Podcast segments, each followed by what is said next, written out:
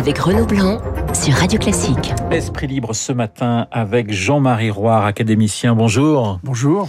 Je rappelle le titre de votre euh, dernier ouvrage, Le pays des hommes sans Dieu aux éditions Bouquin. Jean-Marie Roire, avez-vous regardé hier matin le défilé du 14 juillet? Bien sûr, bien sûr. Vous savez, c'est la dernière liturgie républicaine. C'est le moment où vraiment, enfin, on a l'impression qu'on va euh, faire défiler les symboles forts de la France. Et, mais on peut regretter que ça n'arrive qu'une fois par an, parce que regardez les Anglais. Vous, souhaitez plusieurs défilés par an, Jean-Marie oui, Roy oui, parce que non, mais je souhaite du symbolique oui. et une liturgie, une liturgie républicaine. Il n'y a rien. Regardez le, le, prince Philippe, regardez les Anglais, la monarchie anglaise réussit euh, périodiquement à, à, à, à s'illustrer, à montrer. Vous savez, il ne faut pas parler simplement comme un intellectuel. Nous avons des hommes politiques qui nous parlent un langage incompréhensible, un langage de technocrates et d'intellectuels. Il faut montrer ce que c'était le génie du catholicisme, de montrer des images, de montrer des symboles, de montrer des choses en, en action. Donc là, on manque trouvé... de symboles du côté des républiques, oh, enfin du côté de la République aujourd'hui. Complètement. complètement. Ouais. Euh, et, et c'est dommage, mais c'est vrai que ce, ce, ce défilé était extraordinaire et en même temps il était très symbolique parce que la France qui défilait, extraordinaire, vraiment obéissante, propre sur elle, extraordinaire, on se dit, mais cette France, on la voit jamais. L'actualité que vous commentez, vous voyez bien que c'est pas cette France-là. C'est la France des, des, squats, la France des, des voitures brûlées. Les, les, les... Vous pouvez pas demander à la grande muette de faire beaucoup de bruit quand même, Jean-Marie Roy. Je veux dire, mais c'est ça qui. Non, non, mais c'est cette opposition. Oui et, qui a donné la réaction des, des, militaires, vous savez, cette opposition entre une façade, une façade qui est formidable, et en même temps une réalité qui est tout le contraire. Il y a eu 297 voitures brûlées, c'est-à-dire 100 de moins que l'année précédente. Et, et, vous trouvez ça normal qu'on ait une armée, qu'on ait la bombe atomique, qu'on sache, qu'on soit prêt à affronter le monde entier avec des tanks, des, des super canons, et en même temps on n'est pas fichu d'arrêter des gens qui brûlent des voitures. Vous avez une image qui vous a marqué hier sur ce, sur ce 14 juillet, une, quelque chose en particulier, le masque de Macron, la foule qui était quand même là, même s'il fallait un, un, un pass sanitaire, la garde républicaine qui malheureusement deux de, de, de, cavaliers ont, ont, ont, chuté. Mais est-ce qu'il y a une image que vous gardez de, de ce 14 juillet particulièrement Moi, c'est toujours la Légion. La Légion J'ai vraiment une passion pour la Légion parce que ils sont à la fois c'est des militaires, mais en même temps ils sont pas tout à fait des militaires. Avec ce pas très lent oh, par rapport ce au. pas très lent. Moi, je crois que c'est ma dernière ambition, ça serait d'avoir les obsèques portées par les, aux invalides, portées par les gens de la Légion. Je trouve ça magnifique. Et puis ils ont une devise, vous savez. Il y a ceux qui pensent comme tout le monde, et puis il y a la Légion. Oui, c'est assez, c'est assez beau. Euh, vous parliez de, de, de, manque de symboles républicains. Si vous deviez conseiller Emmanuel Macron, euh, vous auriez envie de lui dire quoi de, de, de, remettre en lumière un certain nombre de héros de la République? C'est évident, mais il a raté le coche euh, récemment. Il a fait un assez bon discours à l'Institut sur Napoléon. Il oui. faut connaître. C'était le premier depuis Georges Pompidou avoir osé parler. Pour les 200 ans de la mort de Napoléon, donc de le, Napoléon, le, le 5 mai dernier. Un, un, un, bon discours. Mais il fallait pas s'arrêter là. Parce que Napoléon, c'est très populaire. Alors, il y a quelques personnes qui, qui réchignent. Vous aurez toujours mais c'est normal. Polytechnique, Saint-Cyr qui a défilé, c'est Napoléon. Mais bien sûr, mais tout est Napoléon. Ouais. Vous savez, il y a deux créateurs de la France. Il y a Clovis, qui est le créateur de la France, et puis ensuite, juste après, il y a Napoléon. Parce que la Révolution a détruit énormément. Mais qu'est-ce qu'elle a construit? Elle a beaucoup détruit. Et celui qui a construit, et notamment qui a, qui a permis euh, l'émergence de ce mérite, le mérite, c'est Napoléon. C'est lui qui l'a installé. Et c'est lui qui a installé les idées républicaines qu'on a, qu'on a maintenues. Donc, c'était évident qu'il fallait franchement, à la fois pour Austerlitz, il fallait faire quelque chose. Nous sommes les seuls à n'avoir rien fait. Les Russes passent leur temps à honorer Napoléon. Et, et là, c'est évident que pour l'anniversaire de la mort de Napoléon, il fallait faire des grands défilés aux Invalides. Imaginez ce que les Anglais auraient fait pour Nelson. Oui, bah c'est ce qui, oui, effectivement. Enfin, c'est, il y a toujours en France ce côté euh, j'aime, je déteste euh, qui nous est qui nous est propre. Alors justement, vous parliez de Napoléon. Euh, il y a un épisode assez assez intéressant, c'est le retour de la dépouille de du général Charles-Étienne Gudin qui a été tué pendant la, la campagne de, de Russie. Alors voilà, et, et, donc son corps a été rapatrié, je crois, le 13 juillet, mais dans un, j'allais dire, en presque en catimini. On avait imaginé quelque chose d'assez grandiose, et puis finalement, c'est dit, bah non, la Russie, c'est Poutine. Alors, est-ce qu'on n'a pas tendance à tout mélanger? Il faut dire que nous avons une secrétaire d'État, Madame Dariussec, qui déteste Napoléon. Elle a tout fait pour, pour empêcher les fêtes autour de Napoléon. Euh, et c'est lamentable, parce que c'était formidable que les Russes qui sont de grands admirateurs de Napoléon. Oui, pourtant, ils ont du mérite. Ils, aiment plus Napoléon peut-être que les Français. Mais c'est-à-dire tous les autres, même les Anglais, les Anglais, Napoléon, Napoléon, Churchill avait le buste de Napoléon sur son bureau. Mais en Europe centrale, on passe son temps à faire des cérémonies autour de, de Napoléon, à Austerlitz. Et il y a que les Français pour des raisons, parce que les Français, c'est pas les Français d'ailleurs, les Français adorent Napoléon, mais c'est la République, c'est l'homme providentiel.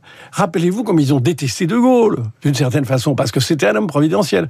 C'est un républicanisme étroit, voilà. Au lieu de dire quand même De Gaulle, même si c'est vrai qu'il était un peu autoritaire, mais c'est le moins qu'on puisse dire. Mais quand même, c'est quand même un grand homme. C'est grâce à lui. C'est grâce à un peu d'autorité. Les Espagnols n'ont peut-être pas tout à fait le même euh, le même sentiment que les Anglais ou les Russes sur Napoléon quand même, parce qu'ils ont quand même dégusté les, les, Espagnols. C'est les seuls, en effet, à être un peu réticents. Mais mais les obsèques de, du général Gudin, c'est vrai, auraient pu permettre euh, d'un rapprochement avec les Russes. Et en ce moment, on est en train de d'avoir, je crois que c'est ça, Hubert Védrine qui, qui, parle si bien de ces questions, en parlerait évidemment beaucoup mieux que moi. Mais c'est vrai qu'on ferait bien d'avoir un peu de réel politique, de se dire quels sont nos intérêts. Et en l'occurrence, c'était formidable que les Russes nous rendent la dépouille du général Gudin. Alors, Jean-Marie Roire, à la, tribune justement officielle pour ce 14 juillet, on, a eu quelques images de, Roselyne Bachelot. Je sais que vous êtes très remonté contre la façon dont on traite la culture en France, et vous avez eu des mots assez durs avec les, trois ministres de la culture qui se sont succédés depuis euh, depuis euh, l'entrée en fonction de euh, d'Emmanuel Macron, hein, Françoise Nyssen, Franck Riester et, et Roselyne Bachelot. C'est-à-dire que on malmène la culture aujourd'hui en France pour vous, Jean-Marie Roire? Non, je crois que simplement on s'y intéresse absolument pas.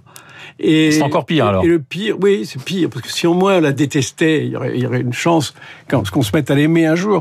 Non, ce qui est terrible, c'est l'indifférence. Et d'ailleurs, le choix des ministres montre bien que le président Macron n'a, qui pourtant, c'est ça qui est paradoxal, parce que c'est un homme à la fois sympathique, c'est vrai que c'est un homme sympathique, très sympathique, c'est un homme chaleureux, c'est un homme cultivé, c'est beaucoup de choses. C'est pas un littéraire, mais c'est un homme il a, été, il a travaillé avec Ricoeur, bon. Mais en même temps, il n'a pas de vision culturelle. C'est ça qui est étonnant. C'est ça que vous lui reprochez. J'ai l'impression que vous êtes déçu par son manque de vision un peu historique. On sent qu'il ah ne maîtrise pas son histoire et les Français et, son manque de d'empathie pour la culture. J'ai l'impression que c'est ce que vous lui reprochez en, en C'est la première chose quand je l'ai rencontré, la première fois que je l'ai rencontré, que je lui ai dit. Je lui ai dit, il faut pas avoir simplement une vision financière et économiste de la France il faut s'intéresser au roman national. Et qu'est-ce qu'il vous répond quand vous lui dites ça? Et il m'a dit oui, oui, on va se voir. vous l'avez jamais vu? Si, si on s'est ah, vu, on s'est revu, justement, à propos de Napoléon. Non, parce que lui a une conception, à mon avis, qui n'est pas la, qui n'est pas la bonne. Il a une conception du récit historique et non pas du roman historique. C'est-à-dire que un coup à gauche, un coup à droite. Il, de temps en temps, il, gratte une plaie française et puis il, montre un, grand héros national. C'est pas ça le roman national. Le roman national, c'est ce qu'a fait De Gaulle admirablement quand il a dit devant, euh, euh, rappelez-vous, euh, à Notre-Dame quand il a dit euh, la France euh, ressuscitée et qui, a, qui a par elle-même a réussi à vaincre les Allemands. Bon, les, les Parisiens. Bon, c'était faux. Oui, c'était faux, parce que pendant pendant 25 ans, on a oublié les Américains et le 6 juin quand même hein, sous les. Mais c'était faux, mais c'était de la politique. Oui, oui. Qu'est-ce que c'est que la politique? C'est ça, c'est essayer de redonner de l'espoir. C'est pas en grattant nos plaies qu'on va redonner de l'espoir, en disant que le colonialisme était affreux. Tout le monde est d'accord maintenant. Mais seulement, il fallait le dire un peu avant. Il y a peu de gens qui l'ont dit avant. Il y a Clémenceau qui l'a dit. Donc, vous voyez, je crois qu'il ne se rend pas compte que il faut donner un horizon aux Français. Les Français, pouvez-vous me dire quelle est l'idée que Macron a de la France et de son destin? Franchement, il parle énormément. Il parle trop dans le détail. On dirait quelquefois il est son propre Premier ministre. Il est là en train dans, dans euh, l'énoncé de tellement de détails qui n'ont aucune importance. Alors que l'essentiel, c'est de dire où allons-nous? Qu'est-ce que nous allons devenir dans l'Europe? Dans le monde? Quel va être le rôle de la France? Qu'est-ce qui va préserver? Et on le voit bien, parce que finalement, son, devant, au 14 juillet, devant toute l'armée, et, dans ses décisions un peu, disons, un, peu fortes euh, sur le plan du Covid, eh bien, il veut montrer que c'est lui le chef. Oui, c'est lui le chef, mais pour aller vers où? Et ça, on ne le voit absolument pas. Alors, si vous étiez euh, le conseiller d'Emmanuel Macron, euh, qui verriez-vous justement comme ministre de la Culture? Parce que je sens que bah, Roselyne Bachelot, c'est pas trop votre tasse de thé, Jean-Marie Roire. Non, mais c'est une femme charmante, pleine de qualité, c'est pas la question. Non, mais c'est aussi une symbolique. Pourquoi est-ce que euh, De Gaulle a eu le, génie de choisir Malraux? Il a choisi que c'était un symbole c'était pas tellement qu'est-ce qu'il a fait Malraux, il a fait un certain nombre de choses, mais enfin c'est pas. ce qui est important. Il a fait quelques livres qui ont compté quand même, ah, Jean-Marie Roy. Bien sûr. Puis c'est pas comme ministre de la Culture. Oui. Au final, quand il a été ministre de la Culture, il n'avait plus écrit. C'est vrai. Il a écrit un livre, euh, les anti-mémoires. Non, vous voyez, je, je crois que c'est c'est surtout c'est un détail, l'histoire de. Mais c'est vrai que c'est symboliquement. Euh, on peut pas dire que Wechter ni Madame Nissen qui a dit cette chose absurde. Riester. Euh, Riester, pardon. Euh, et, et, Madame Nissen qui a dit cette chose absurde qu'il fallait envoyer la Joconde dans tous les musées de, de France. Mais mais qu'elle se réveille, qu'elle aille dans les musées de France, elle verra qu'il y a un chef-d'œuvre extraordinaire euh, qui est quasiment équivalent euh, au musée de Nantes. Vous avez Madame de Sénon d'un qui est un chef-d'œuvre absolu. À, Pau, vous avez la, la, manufacture de coton de Degas qui est un chef-d'œuvre. Donc qu'on sache qu'il y a dans nos propres musées avant de dire qu'il faut envoyer la Joconde. Attention, vous allez finir ministre de la Culture, euh, Jean-Marie Roy, si vous, si vous continuez. Ce matin, vous avez euh, envie de prendre la défense d'un membre du gouvernement, c'est Éric Dupont-Moretti, euh, qui a quelques ennuis avec la justice et qui, justement, doit répondre à un certain nombre de ses actes. Vous parlez, vous, de la République des juges. Euh, voilà, donc vous, vous prenez aujourd'hui fait cause pour le, pour le garde des Sceaux. Non, je défendrai Blanquer aussi, qui a fait des choses très bien. Non, je crois qu'il y a un vrai problème. Et alors là, il faut parler avec beaucoup de nuances. Il faudrait être Guillaume Tabar, avec son art de la nuance, pour évoquer les questions de justice.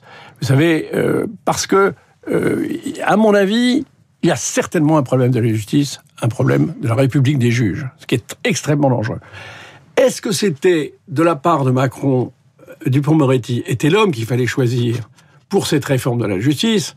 Je crois qu'il a été un peu impulsif, à mon avis, c'est sûr.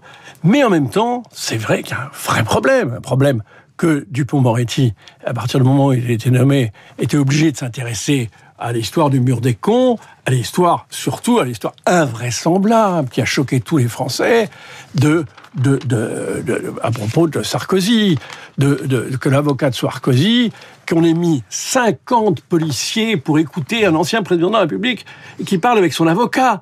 Non mais c'est dément. Mais ça rappelle la, la, la, la, Pologne de Jaruzelski, ça rappelle le KGB. on, est, on, est, on est dans la folie. Mais on peut aussi vous rétorquer, Jean-Marie Roire, qu'aujourd'hui on a peut-être des juges qui vont, qui vont loin, peut-être trop loin pour vous, mais qu'auparavant on était dans une, dans une justice qui était tenue par le politique. C'est très juste. Mais seulement on est allé dans un sens mais c'est quand même pas normal. Vraiment, moi je trouve qu'il y a des juges sensationnels.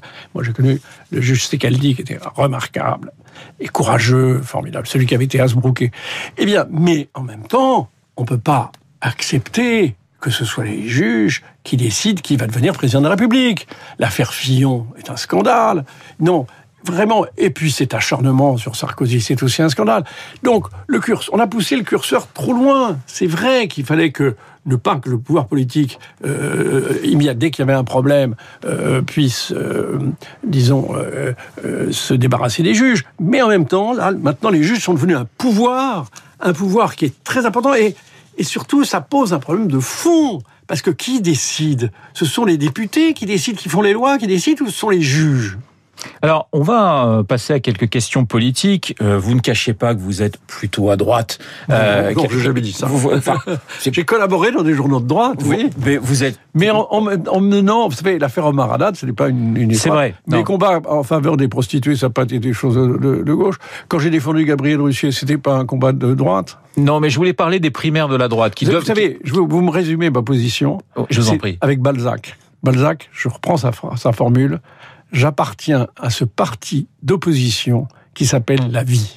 Non, mais je vous dis ça parce qu'une fois, je me souviens très bien d'une conversation ici même dans, dans, ce studio où vous me disiez, bah, j'avais peu de sympathie finalement pour Valéry Giscard d'Estaing qui était plutôt ma tendance et, et, et, plus de sympathie pour pour François Mitterrand qui était moins ma tendance politique, mais j'appréciais plus l'homme. Voilà pourquoi je me suis permis. Non, j'appréciais l'homme parce que c'était, il était archi littéraire Mitterrand. Oui. Et on parlait que de littérature, c'était merveilleux.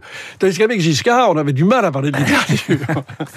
Simplement une question sur ces primaires de la droite. Est-ce que vous pensez que c'est la meilleure façon de perdre une élection pour, pour la droite Complètement nul. Alors, parce que ça, ça ne rentre pas dans l'histoire de France.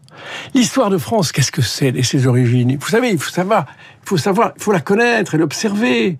L'histoire de France, c'est un homme qui sort du lot et c'est Clovis. Voilà. Et c'est, c'est les Mérovingiens, c'est tout ça. ça. a toujours été un roi, c'est quelqu'un qui, qui sorti du lot. Et ensuite, avec Napoléon, c'est quelqu'un qui est sur de l'eau. De Gaulle, c'est vous croyez De Gaulle? Imaginez De Gaulle dans une primaire en 1940. Non, enfin, euh, ne plaisantons plus. Vous savez bien, non. Je crois que la, vraie primaire, c'est le premier tour de l'élection, et que cette primaire euh, pour la droite, c'est un piège dans lequel elle va rentrer. Voilà, moi je suis contre. Un mot sur Éric Zemmour, on en parle beaucoup, on en parle encore ce matin dans Le Parisien. Enquête sur un phénomène, hein, c'est le titre euh, du Parisien. Il vous intrigue, et Éric Zemmour, hein, je ne vais pas vous demander si vous êtes pour ou vous êtes contre, mais est-ce que c'est, c'est, vous comprenez finalement qu'il qu'il intéresse autant de, de, de Français euh, et que sa candidature sûr. intéresse autant de personnes? Bien sûr, c'est un personnage. Euh, on ne peut pas lui reprocher euh, de ne pas être intelligent, de ne pas avoir de la culture. Justement, c'est un homme qui a une profonde culture historique. Et si il est tellement, elle a tellement la cote en ce moment, c'est parce que c'est un, vaccin, c'est le cas de le dire, contre le politiquement correct. On a vécu dans des mensonges, parce que les Français ont l'art de l'idéologie. L'idéologie, c'est dissimuler. Et ça vient de leur côté chrétien, parce que on a transformé les, débats théologiques en débats politiques avec, par l'idéologie. Et à force d'envoyer de, de l'idéologie sur n'importe quoi, sur les immigrés, sur beaucoup de questions qu'on a traitées d'une manière idéologique, lui, il va au fond des choses, il parle, il parle vrai. Donc c'est vrai que c'est normal que ça, plaise. Et moi, je trouve que c'est un homme très intelligent. Il enrichit le débat. Je dis pas que je suis toujours d'accord avec lui, mais vous savez, moi, j'aime les gens intelligents. J'aime autant Chevènement, parce qu'il est très intelligent, il est à gauche, que, que quelqu'un comme, comme Zemmour. Enfin, voilà, je trouve qu'il... Alors, qui se présente vous savez, après tout, bon, ben, je, moi je vais le re, re, regretter parce qu'il justement il apportait au débat journalistique une vraie, une vraie compétence historique. Merci beaucoup, Jean-Marie Roard, d'avoir été ce matin mon invité dans, dans Esprit Libre. Je rappelle le, le, titre de votre dernier ouvrage, Ce pays des hommes sans Dieu, aux éditions Bouquin. Merci encore d'avoir été dans notre studio. Il est 8h56 minutes. Dans un instant, la météo et l'essentiel de l'actualité avec